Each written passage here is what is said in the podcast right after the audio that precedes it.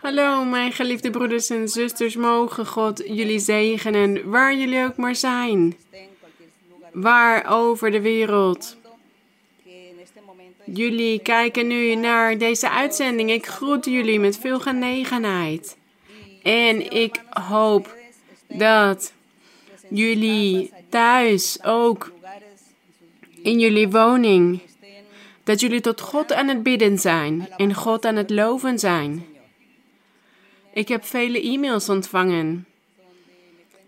En jullie vertellen mij dat jullie samenkomen in jullie woningen met familieleden, dat jullie tot God aan het bidden zijn. En sommigen hebben de doop met de Heilige Geest ontvangen. En anderen hebben geprofiteerd.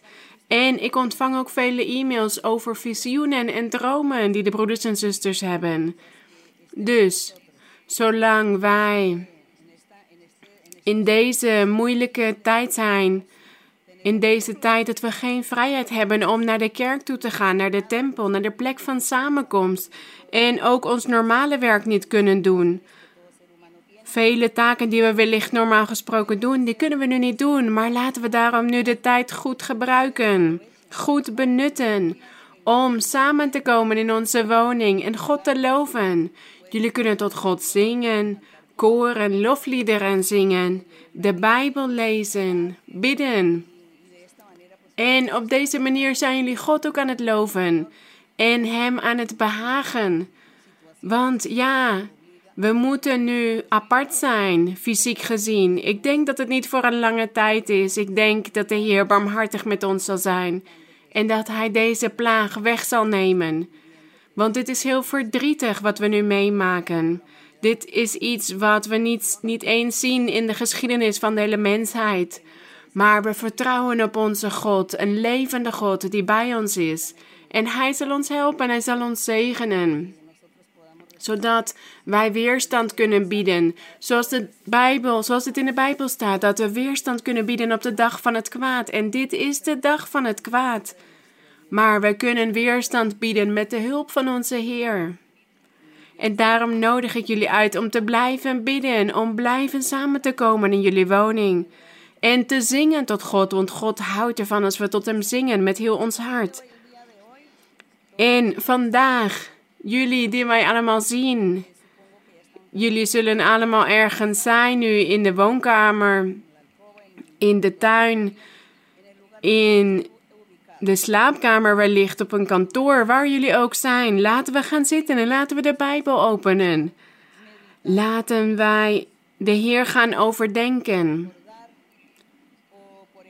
En laten we ook dit bedenken. Alles wat er nu gebeurt. We zien dat onze God boos is. Hij is boos geworden vanwege het kwaad in de wereld. Want de zonde is toegenomen en neemt elke dag toe. Net als in de oude tijd, voor de zondvloed. Sprak God tot Noach en hij zei dat hij moe was geworden van de mensheid. Dat degenen vanaf Adam tot aan Noach, dat er al zoveel zonde was op de wereld. Zij hadden zich overgegeven aan het kwaad, aan de zonde, aan de afgoderij. Ze begonnen afgoden te aanbidden en demonen en de doden. En ze begonnen zich zo van God af te wijken. En met hun lichaam deden ze veel onbehagelijke dingen. Ze gebruikten hun lichaam, mannen onder elkaar of vrouwen onder elkaar. Ze deden onjuiste dingen en orgieën en veel losbandigheid. Ze gebruikten hun lichaam en zelfs met dieren. Dit lezen we in de Bijbel. Alles wat de mensheid deed in die tijd. En God was toen boos geworden en hij had tegen Noach gezegd dat hij dit niet langer kon volhouden en dat hij daarom een straf zou sturen, een zondvloed. En iedereen zou overlijden. God was barmhartig geweest met Noach En hij had hem opgedragen een ark te bouwen, zodat hij daarin gered kon worden. Maar de rest, iedereen is overleden, behalve Noach en zijn familie. Ouders, kinderen, ouderen, volwassenen, kinderen, iedereen van elke leeftijd. Ze waren allemaal overleden omdat God moe was geworden van de zonde, van het kwaad. En dat, dat lezen wij, dat trieste verhaal. Daar lezen wij over in de Bijbel. En, maar we lezen ook dat na deze tijd van Noach, dat er weer mensen op de aarde kwamen. Maar dat ze weer verder gingen met in hetzelfde kwaad. Want de duivel had iedereen onderwezen wat ze moesten doen, welk kwaad ze konden doen om tegen God op te staan. En we lezen dus over deze geschiedenis. En we zien ook de straf bijvoorbeeld voor Sodom en Gomorra. Laten wij gedenken wat daar was gebeurd. In deze steden was er veel homoseksualiteit. En niet alleen dat, maar ook dat de mensen ook intiem waren met dieren en nog andere kwade dingen deden zij met hun lichaam. En er waren vele verkrachtingen. Ze waren ook over, ze hadden zichzelf ook overgegeven aan afgoderij. Ze hadden vele afgoden die ze aanbaden en zij offerden ook hun kinderen op aan deze afgoden. Dit, dit deden ze allemaal in die steden, in Sodom en Gomorra. En daarom was God weer boos geworden. En God heeft toen Lot uit die stad weggehaald. Dat was de enige rechtvaardige in die tijd, in die stad. En God had hem gered uit zijn grote barmhartigheid. En hij heeft deze twee steden volledig vernietigd. Maar de mens bleef toch zondigen, want de mensen vergeten zo snel. De mensen vergeten zo snel, ze vergeten God en ze vergeten ook de straf. Net als dat wij ook snel de zegeningen vergeten die we van God ontvangen. De mens heeft dit gebrek of deze onvolkomenheid, dat we de dingen snel vergeten. En dan gaan we gewoon weer verder met ons leven, met ons oude leven. Met onze dwaasheid, onze koppigheid. En wij die ervaringen hebben gehad met onze God. En Hij manifesteert zich aan ons door middel van de Heilige Geest en de geestelijke gaven. En wij zien dat dit waar is, dat wij zoveel dingen snel vergeten. Al die beloften die God ons doet door middel van profetie. Of door middel van dromen en visioenen. Wij vergeten dit zo snel. En ja, God weet dat dat een zwakheid is of een gebrek van de mensheid. Dat we snel de dingen vergeten. En zo gebeurde dit ook als de Heer strafte, of nu ook als Hij straft. Mensen vergeten dit zo snel. En ze gaan weer terug naar hun oude leven na deze straf. En ze doen weer de onjuiste dingen. Ze gaan er gewoon mee door. Zodra ze de straf van God vergeten zijn. En dat is zo verdrietig. Maar wij die God hebben leren kennen. En we zijn de Bijbel aan het lezen. En wij beleven wat er in de Bijbel staat. Want de Bijbel spreekt over zoveel dingen, over tekenen en gebeurtenissen die de mensen overkomen, die de Bijbel lezen en ook de onderrichten uit de Bijbel beoefenen in hun leven. Bijvoorbeeld, in de Bijbel staat dat als wij God gehoorzaam zijn en als we dan ziek zijn en als we dan tot God gaan bidden, dan gaat Hij ons zegenen, dan gaat Hij ons genezen. En dat Hij dan een mens gebruikt om de handen op te leggen en zo die genezing te geven.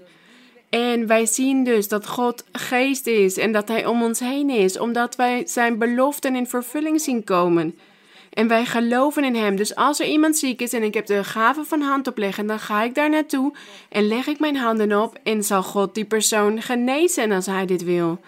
En we hebben dit gezien, vaak genoeg hebben we dit gezien, dus we hebben geen bewijzen meer nodig. We lezen in de Bijbel dat de gave van genezing bestaat. En we hebben dit ook echt in ons eigen leven werkelijkheid zien worden.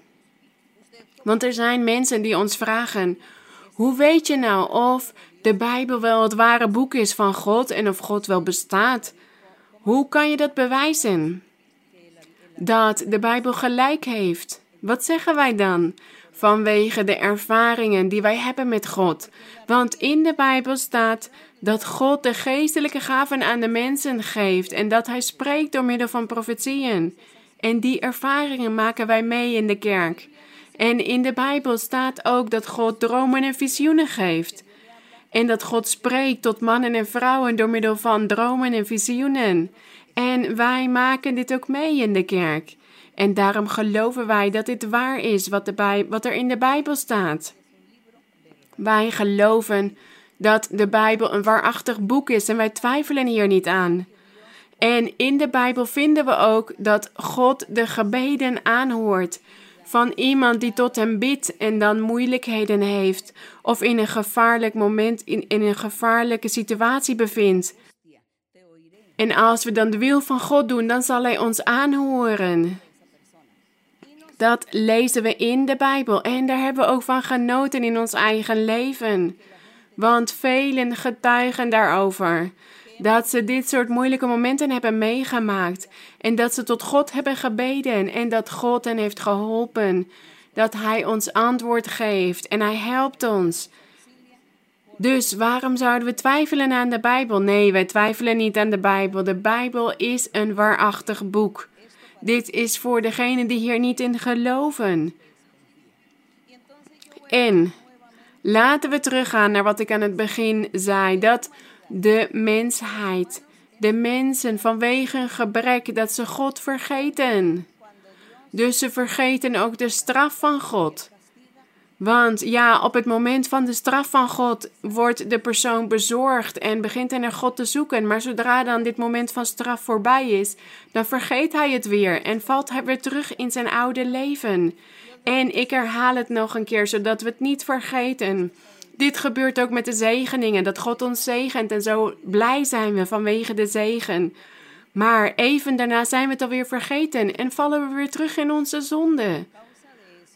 En daarom is de mensheid vandaag dit aan het beleven. Te midden van de zonde en het kwaad. Er zijn elke dag komen er nieuwe zonden bij, nieuw kwaad. Dat de mensen bedenken. En er zijn velen die leven gelukkig, die denken dat ze gelukkig zijn. En ze zijn het met elkaar eens omdat ze God niet kennen, vinden ze alles prima. Niemand zegt tegen een ander: Wat doe je? Dit zijn onjuiste dingen. Dit is niet juist. Dit is niet rechtvaardig. Maar nee, omdat ze God niet kennen, zeggen ze: Ik respecteer wat je doet. Als jij het goed vindt of als jij het fijn vindt, ga maar door met wat je doet. Dat is wat we zien onder de mensen. Maar als we God leren kennen, de weg van God leren kennen, wat is dan onze plicht? Verbeteren, onderwijzen, waarschuwen, raadgeven, spreken tot de mensen over God en zeggen dat ze niet langer met die slechte weg door moeten gaan. En als die persoon dan zegt: Hoe weet u nou of mijn weg kwaad is? Ja, dat staat in de Bijbel. Ik heb het in de Bijbel gelezen. En ik weet dat de Bijbel waar is, want ik beleef alle dingen die in de Bijbel staan. Dus vraag vergeving aan God en Doe die slechte, kwade dingen niet meer. Zondig niet meer. Kom tot inkeer. Kom tot inkeer, tot die ware, achtige God, zodat God barmhartig met je kan zijn. Dat horen onze woorden te zijn om te evangeliseren in deze moeilijke tijd. Zo kunnen we spreken tot de mensen. Denk aan God. Roep God aan. Lees de Bijbel. En dan zal je vele dingen vinden en de weg die je kan volgen. Dat is de ware weg tot God. Dat is de uitnodiging. En jullie, mijn broeders en zusters die naar mij aan het luisteren zijn, onderwijs, jullie familieleden, buren, vrienden, Dat ze aan God moeten denken. Dat ze oprecht moeten zijn tot God. En dat God hen dan zal helpen en God zal hen dan leiden. Want Hij is de enige die ons kan leiden naar rechtvaardigheid, naar de waarheid. Dit is mijn introductie van vandaag, waar ik graag, waarvan ik graag wil dat jullie dit analyseren en hierover nadenken. We moeten laten zien aan de wereld dat er zoveel zonde en kwaad is op de wereld en dat daarom God boos is en dat Hij daarom dit virus heeft gestuurd. En de mensheid is bezorgd, geschrokken, in paniek. En er zullen ook mensen zijn die zullen gek worden en ziek worden en wellicht naar een gekkenhuis moeten gaan, naar een inrichting, omdat ze geen oplossing kunnen vinden en ze zonder God zijn, zonder hoop. Dus we horen te spreken over God en te zeggen: vertrouw op God, God bestaat. God hoort gezocht te worden en we horen Hem lief te hebben en Hem zijn plek te geven, want Hij verdient dit, want Hij is waar. Laten we dit onderwijzen. Alle mensen die we om ons heen hebben. Laten we spreken tot de mensen over God, want het is tijd dat de mensheid aan God begint te denken. Wij zijn zijn schepselen, zijn werk. En waar is het bewijs? Alle wetenschap en de medische wereld, geen enkel personage of menselijke kracht of land is in staat geweest tot op dit moment om dit virus te verslaan, om deze kracht van de natuur te verslaan. Laten we het zo noemen. Dit zijn demonen van ziekte, besmettelijke ziekten, plagen die God toestaat om de mensen te roepen, te, te laten ontwaken. En we zien dat de menselijke kracht hier niks tegen kan doen. We zien hier dus een krachtige God die heerst over alles. En we zien dat God bestaat. En daarom horen Hem te geloven en Hem ook zijn plek te geven en tot Hem te bidden en Hem om vergeving te vragen en de slechte wegen in ons leven te erkennen zodat God barmhartig met ons kan zijn en dat dit niet groter wordt, dit probleem slechter, want dan zal er echt een crisis zijn over de hele wereld. En we hebben in de Bijbel vele dingen gelezen over wat er in bepaalde steden of dorpen gebeurde. Dat als er ergens een plaag was of een ziekte, dat iedereen overleed. Maar laten we bidden tot God dat Hij niet toestaat dat het zo ver komt. Want wij verlangen naar een oplossing en daarom bidden wij ook tot onze God. En spreek dus tot de mensen. Evangeliseer op deze manier. Wellicht moet dit vandaag de dag via e-mail, omdat we elkaar niet kunnen zien, niet kunnen bezoeken. Maar we hebben de technologie, dus vertel aan de mensen dat God bestaat en dat Hij barmhartig zal zijn. Als wij naar Hem gaan zoeken, Broeders en zusters, ik weet dat jullie vandaag geduldig met me zullen zijn. Want elke keer als ik tot jullie spreek, dan neem ik er veel tijd voor om tot jullie te praten. En ik kan niet zeggen: Oké, ik praat een half uur en dan ben ik klaar. Nee, ik wil alleen maar praten en praten als ik over de Heer praat. Dus wellicht gaan we vandaag iets langer praten over God. We gaan vandaag de Heer Jezus Christus overdenken de koning der ere, de zaligmaker, de enige weg die tot de Vader leidt. De Heer Jezus Christus is de enige weg naar het eeuwige leven. Hij is dezelfde gisteren, vandaag en tot in alle eeuwigheid. Hij is de Zoon van God en Hij is God. En daarom horen wij Hem ook te eren en in Hem te geloven. En Zijn geboden in acht te nemen zodat Hij zich manifesteert in ons leven en ons zegent. In Hebreeën, hoofdstuk 1, laten we daar de Bijbel openen. Zodat wij de Heer Jezus Christus gaan overdenken, om onszelf te troosten. Om weer over de Heer te spreken. Wie is de Heer? Hier in Hebreeën, hoofdstuk 1, vers 1 tot en met 4 gaan we lezen. Dit gaan we overdenken. De Heer Jezus gaan we overdenken. Vers 1. Nadat God voorheen vele malen en op vele wijzen tot de vaderen gesproken had door de profeten, Dit is wat ik aan het begin zei: dat God vele malen en op vele wijzen in de oudheid had gesproken tot de vaderen. En wie waren die vaderen?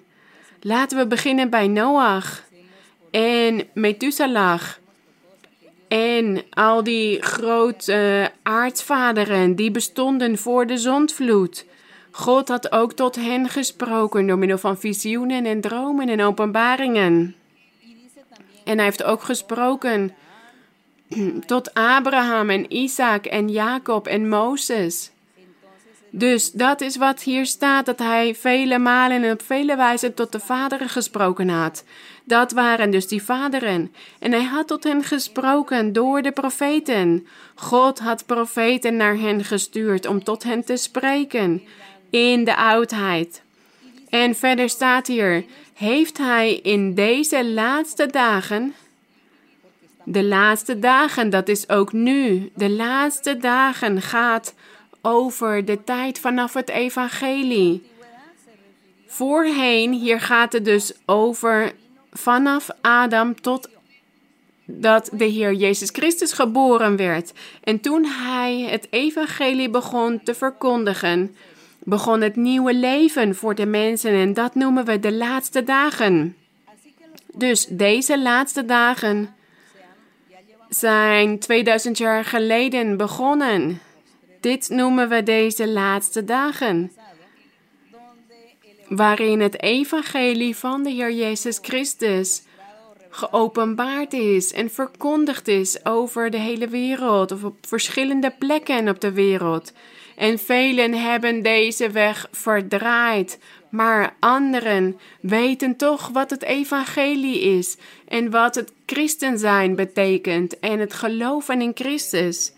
Dus hier staat: Heeft Hij in deze laatste dagen tot ons gesproken door de Zoon? Dus hier staat dat God heeft gesproken door de Zoon, die Hij erfgenaam gemaakt heeft van alles, door wie Hij ook de wereld gemaakt heeft. Ja, hij zegt hier dat hij het heelal heeft geschapen met de zoon. Dat de zoon bij de vader was toen hij het heelal had geschapen. En daarom lezen we ook aan het begin van de Bijbel. Laten wij mensen maken naar ons beeld, naar onze gelijkenis. Dus dat laten wij, wij, in meervoud. Er waren dus meerdere samen. Laten wij mensen maken naar ons beeld. Het was dus zowel de Vader als de Zoon en de Heilige Geest. Vers 3. Hij, de Heer Jezus Christus, die de afstraling van Gods heerlijkheid is. Dus Hij, die de afstraling van Gods heerlijkheid is. En de afdruk van Zijn zelfstandigheid. Dus de Heer Jezus Christus was de afdruk van Zijn zelfstandigheid, van de zelfstandigheid van God die alle dingen draagt door zijn krachtig woord, heeft, nadat hij de reiniging van onze zonden door zichzelf tot stand had gebracht, zich gezet aan de rechterhand van de majesteit in de hoogste hemelen. Dit vers 3. Hier wordt bevestigd dat de Heer Jezus Christus God is. Want hier staat dat zijn zoon, die hij erfgenaam gemaakt had, vers 2. En door wie hij ook de wereld gemaakt heeft. Ja, daarom lezen we in Genesis: laten wij mensen maken naar ons beeld. En hier staat dus, ik herhaal het nog een keer, vers 3, dat de Heer Jezus Christus de afstraling van Gods heerlijkheid is en de afdruk van zijn zelfstandigheid. Wij zijn ook allemaal een zelfstandigheid. Dus Maria Luisa is een zelfstandigheid. En alle broeders en zusters, over wie we het ook maar hebben, iedereen is een zelfstandigheid, een wezen, een geweten, een geest, een ziel, een geweten, een geest die een geweten heeft. Dus dat is die zelfstandigheid. En hier staat dus dat Christus Jezus de afdruk was van zijn zelfstandigheid, van de zelfstandigheid van God. Dus hier staat dat de Heer Jezus Christus God is. Gezegend is onze Heer. En hier staat in vers 4: Hij is zoveel meer geworden dan de engelen. Dus God de Vader had zijn zoon gemaakt uit vlees. Dus uit Gods zelfstandigheid heeft hij een heel klein deel genomen uit zichzelf om daar een mens van te maken. En hij gaf het de naam Jezus Christus. Hij gaf het leven. Hij gaf dat vlees leven, net als dat hij elk mens leven geeft. Maar hier staat dus dat hij zoveel meer geworden was dan de engelen, als de naam die hij als erfdeel ontvangen heeft, voortreffelijker is dan die van hen. Dus de Heer Jezus Christus, dat vlees wat leven had gekregen, als een normaal mens. Hier staat dat zijn naam voortreffelijker is dan de naam van de engelen. Want wat was zijn naam? Ja, de Zoon van God. Maar we weten dat hij dus ook God is. God heeft dit in zijn kracht gedaan en het is een groot geheimenis. Maar wij geloven hierin, want God heeft dit zo laten opschrijven in de Bijbel en wij geloven hierin. Wij geloven erin dat God op drie manieren werkt: als Vader, als Zoon en als de Heilige Geest. God heeft ons dat onderwezen door middel van de Bijbel.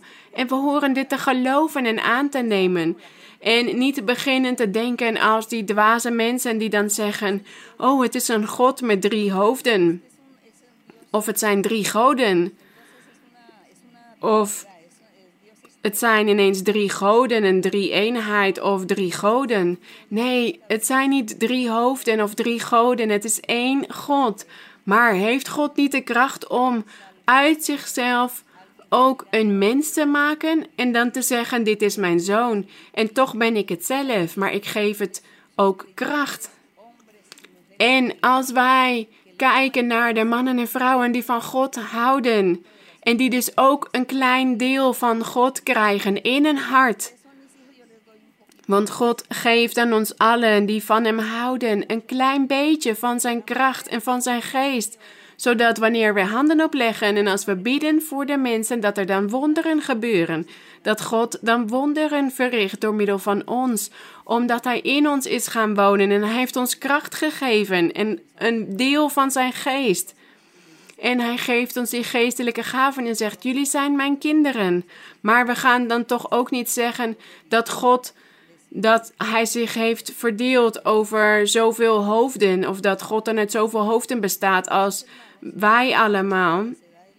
Dit zijn dwaasheden. Dit zijn dingen die opstandige mensen denken. En die alles willen betwisten of een rechtvaardiging hieruit willen halen. We hebben dit niet nodig. We hoeven niet zoveel uitleg te hebben. We weten gewoon dat God almachtig is en dat Hij kan werken als Vader, Zoon en Heilige Geest. Dat is niks raars. Dat is niet raar voor de kracht van God. Alles is mogelijk voor Hem. En hier is Hij, de Heer Jezus Christus, aan het verheerlijken, want Hij is dus vlees geworden. Hij was als mens op de aarde, want Hij wilde onder de mensen wonen. Maar we lezen dus ook dat Hij zelf God is. En een afdruk van de zelfstandigheid van God en de afstraling van Gods heerlijkheid. En dat Hij er ook bij was toen God de Vader de wereld heeft geschapen. Dus we geloven in de Heer Jezus Christus als de Zoon van God en als God en als de enige weg die tot het eeuwige leven zal leiden. Er is geen andere weg, geen enkele heilige of standbeeld of afbeelding of geen enkel wezen bestaat er op de aarde die de Heer Jezus Christus kan overtreffen, die de weg kan geven tot het eeuwige leven. Alleen de Heer Jezus Christus kan dit doen. En laten we nu lezen in Hebreeën hoofdstuk 12 om te blijven spreken over onze Heer Jezus Christus. In Hebreeën hoofdstuk 12 laten we hier snel lezen. Het hele hoofdstuk, het is wellicht lang. Daarom zei ik aan het begin: wees geduldig met mij, maar we gaan het snel lezen. Vers 1. Wel nu dan. Wel nu dan. Waarom staat hier wel nu dan? Wat hebben we net gelezen in hoofdstuk 1? Dat de Heer Jezus Christus voortreffelijker was dan de engelen, dat zijn naam voortreffelijker was, dat hij de zoon van God is en dat hij ook de afstraling van zijn heerlijkheid is en de afdruk van zijn zelfstandigheid en dat God door de profeten had gesproken tot de mensen in de oudheid en dat hij nu door middel van zijn zoon tot de mensen spreekt. Dat is God met ons, de glorie aan de Heer. Zoals Jesaja ooit heeft geprofeteerd dat in de laatste dagen God bij iedereen zou zijn en dat we zouden zeggen God met ons. Want dat lezen we in het boek van de profeet Jesaja dat er een kind geboren zal worden en dat hij Emmanuel zal heten. En dat betekent in onze taal God met ons. Dus God spreekt zichzelf niet tegen. Als vader zegt hij niet, ja, de Heer Jezus Christus zal komen. En dat hij dit dan niet zou doen. Nee, die Emmanuel is geboren. Dat was de Heer Jezus Christus, God met ons. Hij was zelf vlees geworden. Hij was de zoon van God geworden. En vandaag hebben we nog steeds die ware God en de Heer Jezus Christus, de zoon van God, die ook God is en bij ons is. De glorie is aan onze Heer. Dus nadat we deze versen in hoofdstuk 1 hebben gelezen, over hoe God zijn zoon heeft verheerlijkt. En dat hij hier zegt dat zijn zoon ook hemzelf is. En daarom staat hij nu in vers 1 van hoofdstuk 12. Wel nu dan, laten ook wij, nu wij door zo'n menigte van getuigen omringd worden, afleggen alle last en de zonde die ons zo gemakkelijk verstrikt. En laten wij met volharding de wedloop lopen die voor ons ligt. Hier staat dat we de zonde van ons moeten afleggen. Dat is wat hij van ons wil. Vers 2. Terwijl wij het oog gericht houden op Jezus, de leidsman en voleinder van het geloof. Hij heeft om de vreugde die hem in het vooruitzicht was gesteld, het kruis verdragen en de schande veracht en zit nu aan de rechterhand van de troon van God.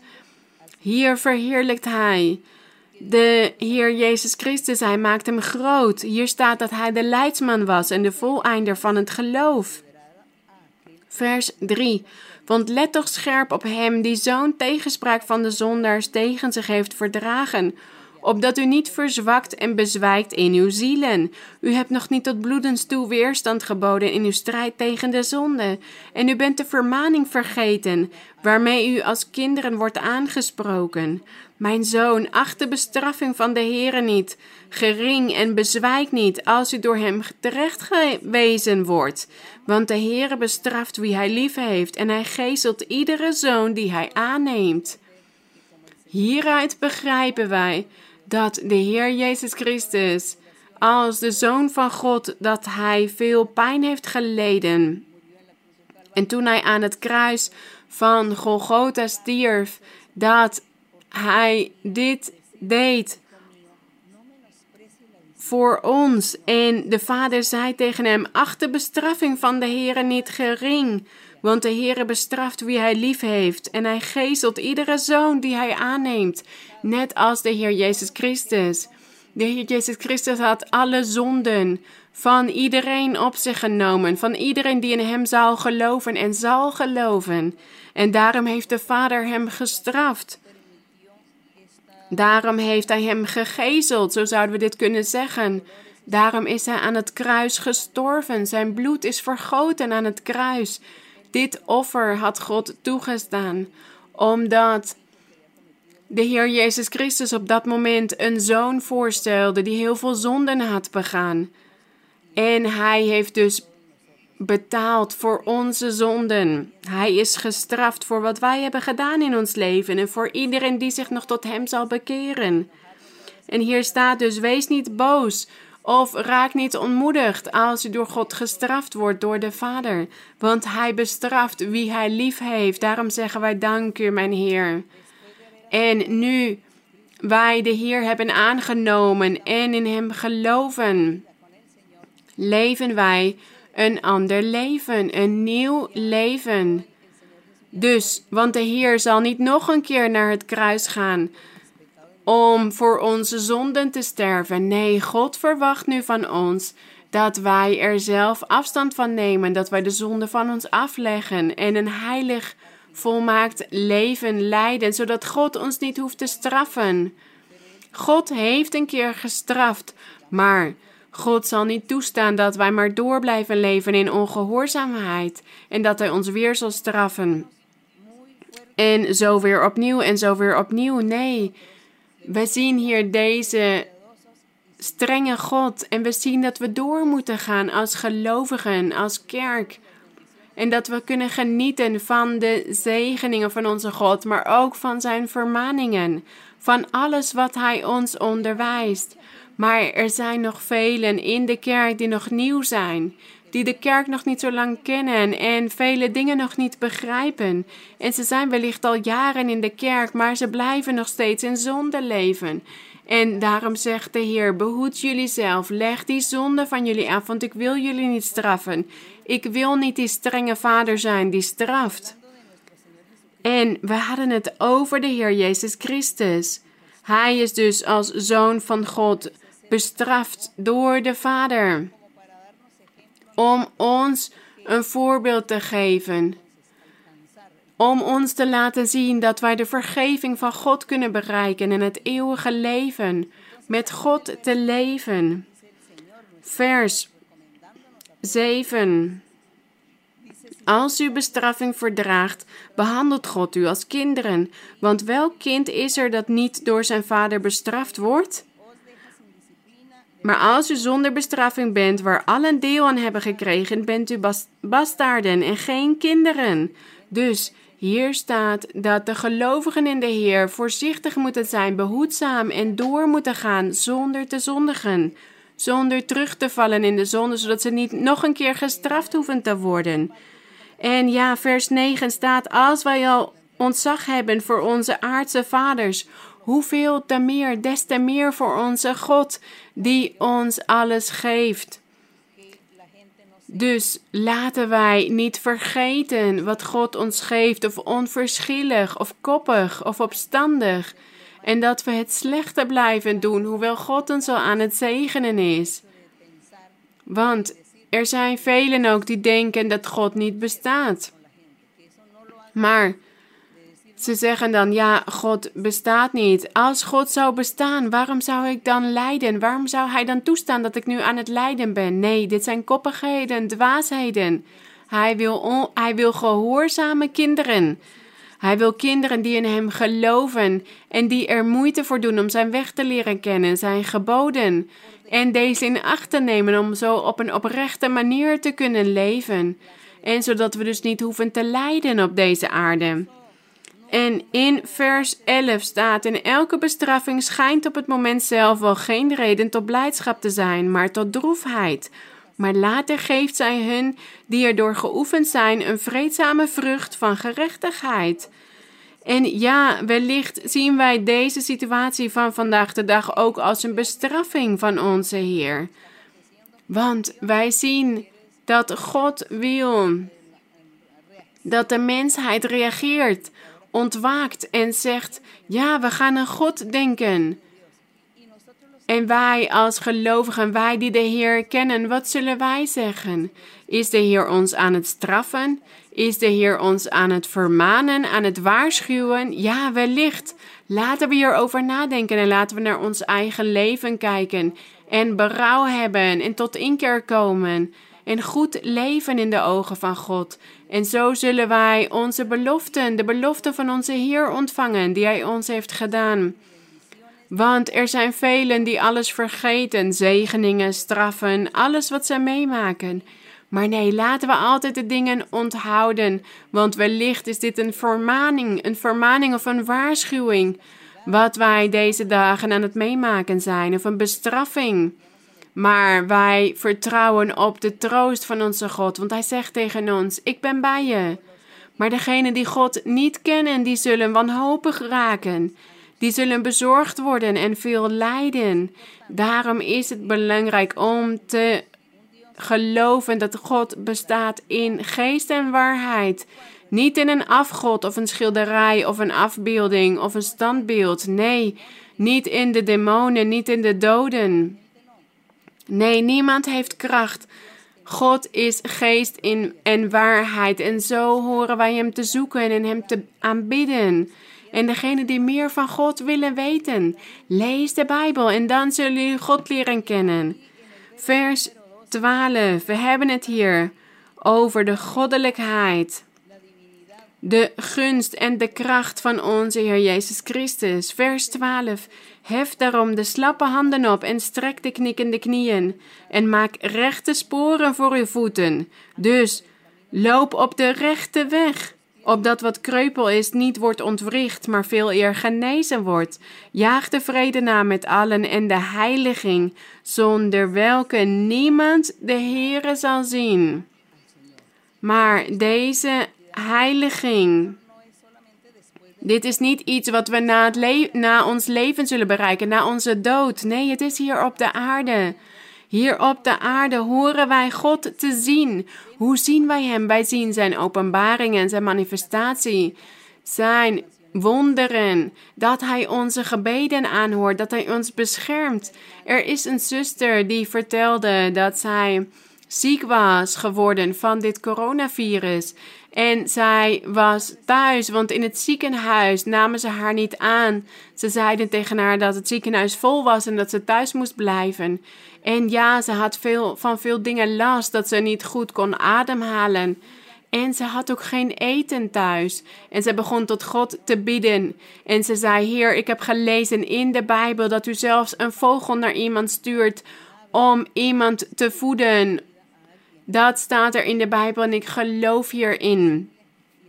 En toen zij dit aan het bidden was tot God, stuurde God iemand naar haar toe, een buurman, een buurvrouw, met eten, met bereid voedsel, met maaltijden. En zij zei: Ja, God heeft mijn gebeden aangehoord. Want toen ik aan hem, tot hem aan het bidden was, begonnen mensen mij elke keer maaltijden te brengen. En we zien dus dat God dezelfde is, gisteren, vandaag en tot in alle eeuwigheid. Als God gisteren een vogel naar iemand had gestuurd om hem te voeden, vandaag de dag doet hij dat ook. Dus wij zien dat verschil in God kennen en deze ware God volgen en degenen die God niet kennen. Want er zijn vele broeders en zusters die ook ziek zijn geworden van dit virus, maar zij bidden tot God en God heeft hen genezen. De glorie is aan onze God. Dus God leeft, gezegend is zijn naam. Dus hier staat, zonder heiliging zal niemand de Heere zien. Dus als we in zonde leven, zullen we de Heere nooit zien. We moeten de zonde afleggen, zodat we de hand van God in ons leven kunnen zien zodat Hij ons vrede en vreugde geeft en blijdschap en ziekten uit ons wegneemt en ons gezondheid geeft. En Hij onderhoudt ons ook als iemand honger heeft en tot God begint te bidden. Dan zal God deze persoon voeden. Als die persoon God volgt en zoekt, want voor God is niks onmogelijk. Vers 16. Nee, eerst vers 15. Zie erop toe dat niemand achterop raakt in de genade van God. En dat er geen enkele wortel van bitterheid opschiet en onrust veroorzaakt, zodat daardoor velen bezoedeld worden. Ja, er zijn pessimistische mensen die nu meteen een oplossing willen vinden. En als die er niet is, dan beginnen ze te kwaad, kwaad te spreken en andere mensen te bezoedelen. Vers 16. Laat niemand een ontuchtpleger zijn of een onheilige zoals Esau, die voor één enkele maaltijd zijn eerstgeboorterecht verkocht. Dat is wat Esau had gedaan. Voor een maaltijd, voor één maaltijd had hij de zegen van God minacht. Want God had gezegd in die tijd dat de zegen voor de eerstgeborene zou zijn, de erfenis. En hij heeft zijn erfenis, zijn zegen van God verkocht voor één maaltijd. Zo heeft hij minacht wat God hem had gegeven, of wat God hem wilde geven. Dus we horen God altijd dankbaar te zijn. Dankbaar, waarderen wat hij met ons doet. Vers 17, want u weet dat hij ook daarna, toen hij de zegen wilde erven, verworpen werd. deze Esau, want hij vond geen plaats van berouw, hoewel hij de zegen vurig en met tranen zocht.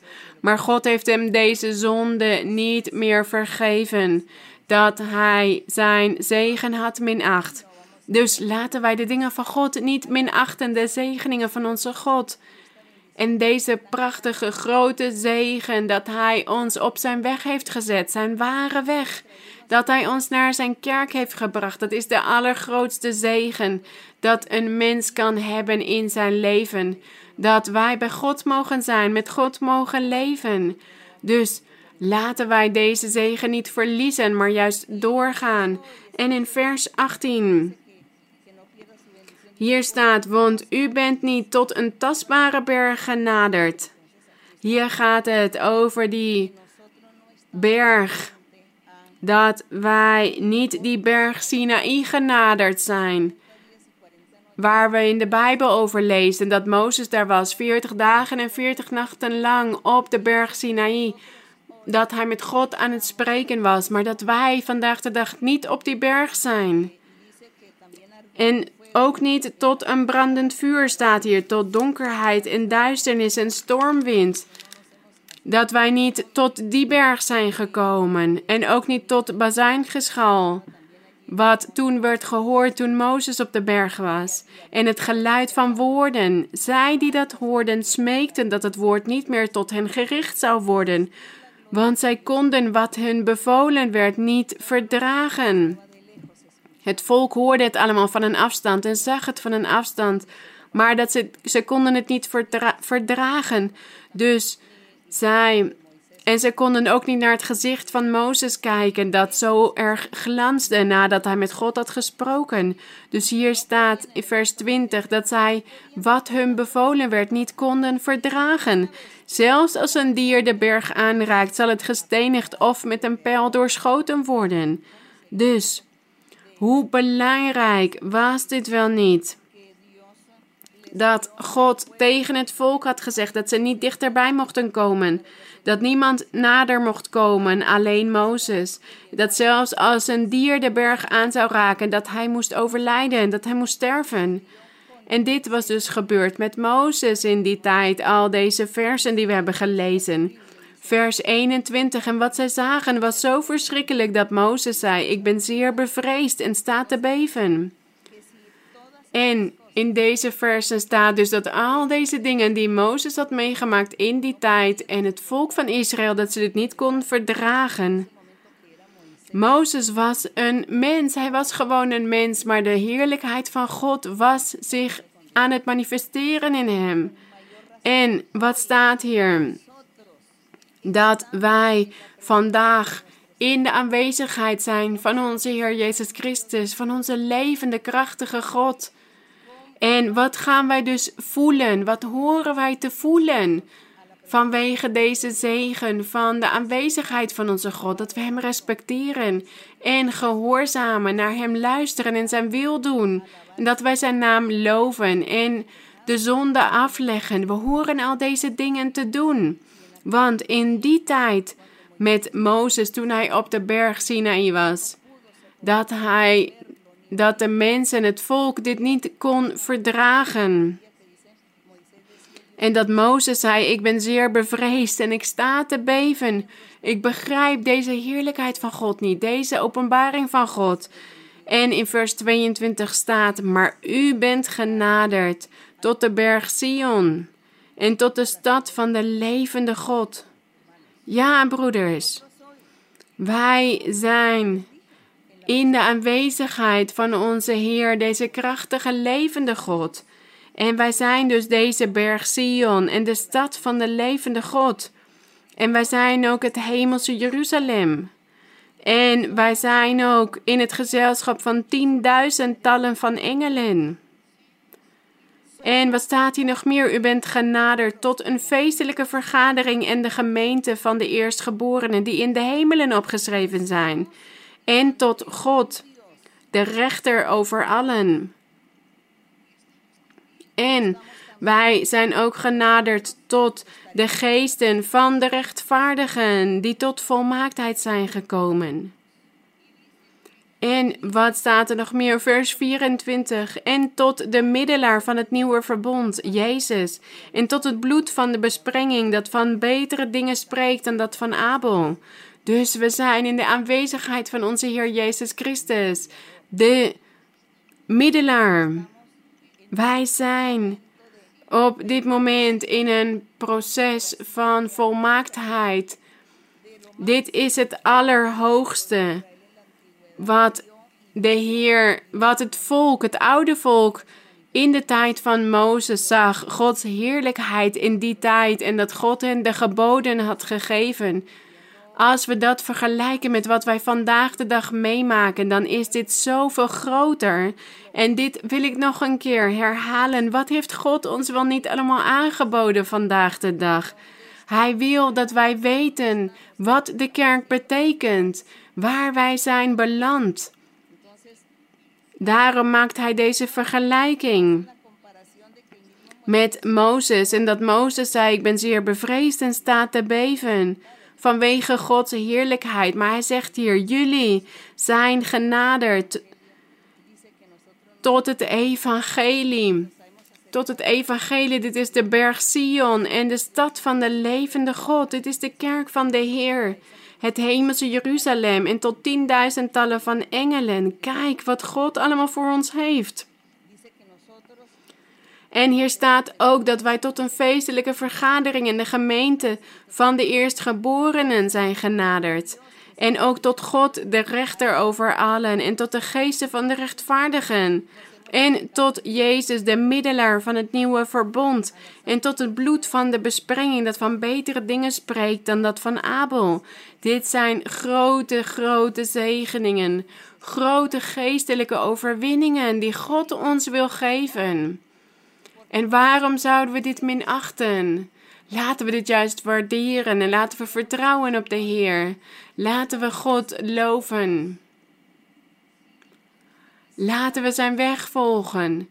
Laten wij zijn geboden in acht nemen en laten we de mensen onderwijzen, de wereld onderwijzen dat ze van de zonde afstand moeten nemen, van het kwaad en dat ze God horen te zoeken, te geloven in die waarachtige God. Dat is wat we horen te doen, broeders. Vers 25. Let er dan op dat u hem die spreekt niet verwerpt. Ja, wij gaan onze God niet verwerpen, want Hij spreekt tot ons. Hij is een levende, krachtige God. Het is niet zo dat mensen, als de mensen die zeggen dat God vandaag de dag niet meer praat, dat de gaaf van profetie alleen maar voor de tijd van de apostelen was in de vroege kerk. Maar is Gods kracht dan opgehouden te bestaan? Nee, hier staat: let er dan op dat u hem die spreekt niet verwerpt. Want als zij niet zijn ontkomen die hem verwierpen, die op aarde aanwijzingen van God deed horen. Veel meer zullen wij niet ontkomen, staat hier. Als wij ons afkeren van Hem die vanuit de hemelen spreekt. Dus als God ons verwerpt, omdat Hij ons aan het waarschuwen is, maar als wij niet gehoorzamen, dan zal Hij ons verwerpen. En dan kunnen wij dus die straf niet ontkomen. Maar wij willen geen ongehoorzame kinderen zijn. Wij willen juist de gehoorzame kinderen zijn. Wij willen juist de kinderen zijn die van God houden en zijn weg volgen. Vers 28. Laten wij daarom, omdat wij een onwankelbaar koninkrijk ontvangen, aan de genade vasthouden en daardoor God dienen. God dienen op een hem welgevallige wijze met ontzag en eerbied, want onze God is een verterend vuur. Maar we weten ook dat onze God liefde is. En dat is die God die wij willen hebben, die God van liefde. Dus dit bericht. Ik weet dat jullie dit al hadden gelezen, dit hoofdstuk, en dat jullie het al weten en dat jullie dit al begrijpen. Ik weet dat jullie weten wat de weg is, want God heeft al tot jullie gesproken. En hij heeft ook vele beloften gedaan. Maar het is belangrijk dat we dit gedenken, dat we dit herhalen. En dat wij de Heer de waardigheid geven die Hij verdient. Dat we Hem de plek geven die Hij verdient. En dat wij Zijn woord verkondigen. En dat we de mensen vertellen dat ze God horen te zoeken, tot God horen te bidden zodat God barmhartig zal zijn in deze moeilijke tijd die we aan het meemaken zijn. De glorie en de eer zijn aan onze God. Mogen God barmhartig met ons allemaal zijn. Laten wij gaan bidden. Laten we gaan bidden om onze Heer om barmhartigheid te vragen. Laten we Hem ook om vergeving vragen voor vele dingen. Laten we gaan bidden. Heilige Vader, Hemelse Vader, schepper van de hemelen en de aarde. Heilige Vader, Vader van onze Heer Jezus Christus. Eeuwige God, wij richten ons tot U op dit moment. Wij vertrouwen erop dat U naar ons aan het luisteren bent, dat U naar ons aan het kijken bent. En wellicht bent U aan het glimlachen vanwege uw kinderen en vanwege degenen die u kennen, die tot u bidden.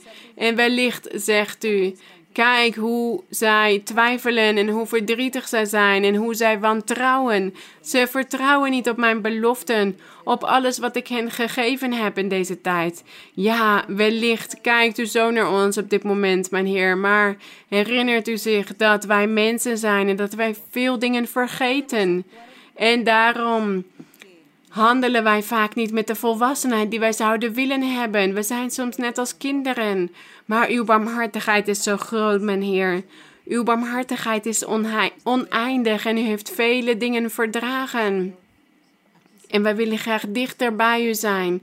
U bent onze schaduw. U bent onze schaduw aan onze rechterhand. U bent de schaduw op onze weg. En daarom vertrouwen wij erop dat u bij ons bent. Maar, Heilige Vader, kijk naar de mensheid, kijk naar de wereld, geef hen de kans om u te leren kennen.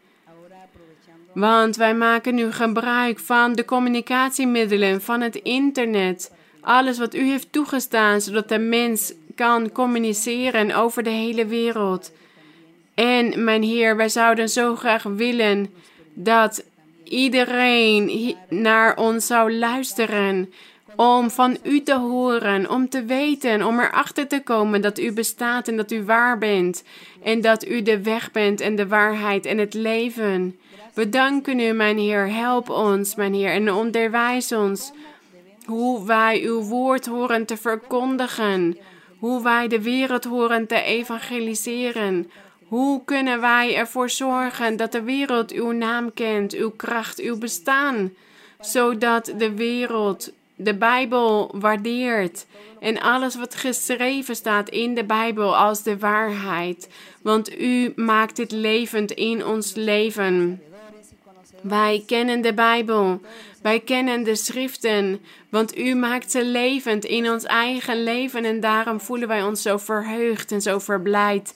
En wij genieten van uw zegeningen, van uw wonderen en van uw zegeningen en genezingen. Hoeveel zegeningen heeft u wel niet verricht? En bevrijdingen. U heeft zoveel hekserijen en tovenarijen weggenomen. En vele ziekten. En wat betreft dit virus heeft u ook al vele broeders en zusters genezen die hier ziek van waren geworden. En de wereld hoort dit te weten, mijn Heer, over uw wonderen, over uw kracht, over uw liefde, en uw openbaring. Help ons, mijn Heer, om predikers te zijn. Geef ons die gereedschappen en geef ons raad. Geef ons leiding, zodat we weten hoe we dit allemaal horen te doen, zodat de wereld u kan leren kennen. We danken u, mijn Heer, zo prachtig. Zo prachtig is het om te weten.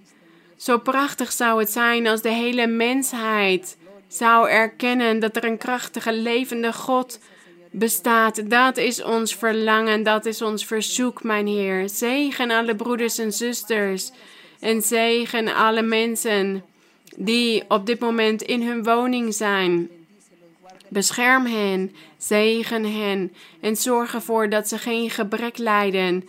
Dat zij alles hebben wat ze nodig hebben om deze dagen door te komen. En geef hen ook gezondheid. Geef hen de kans, zodat ze goed gaan leven in uw ogen. Want zij willen u ook dienen, mijn Heer.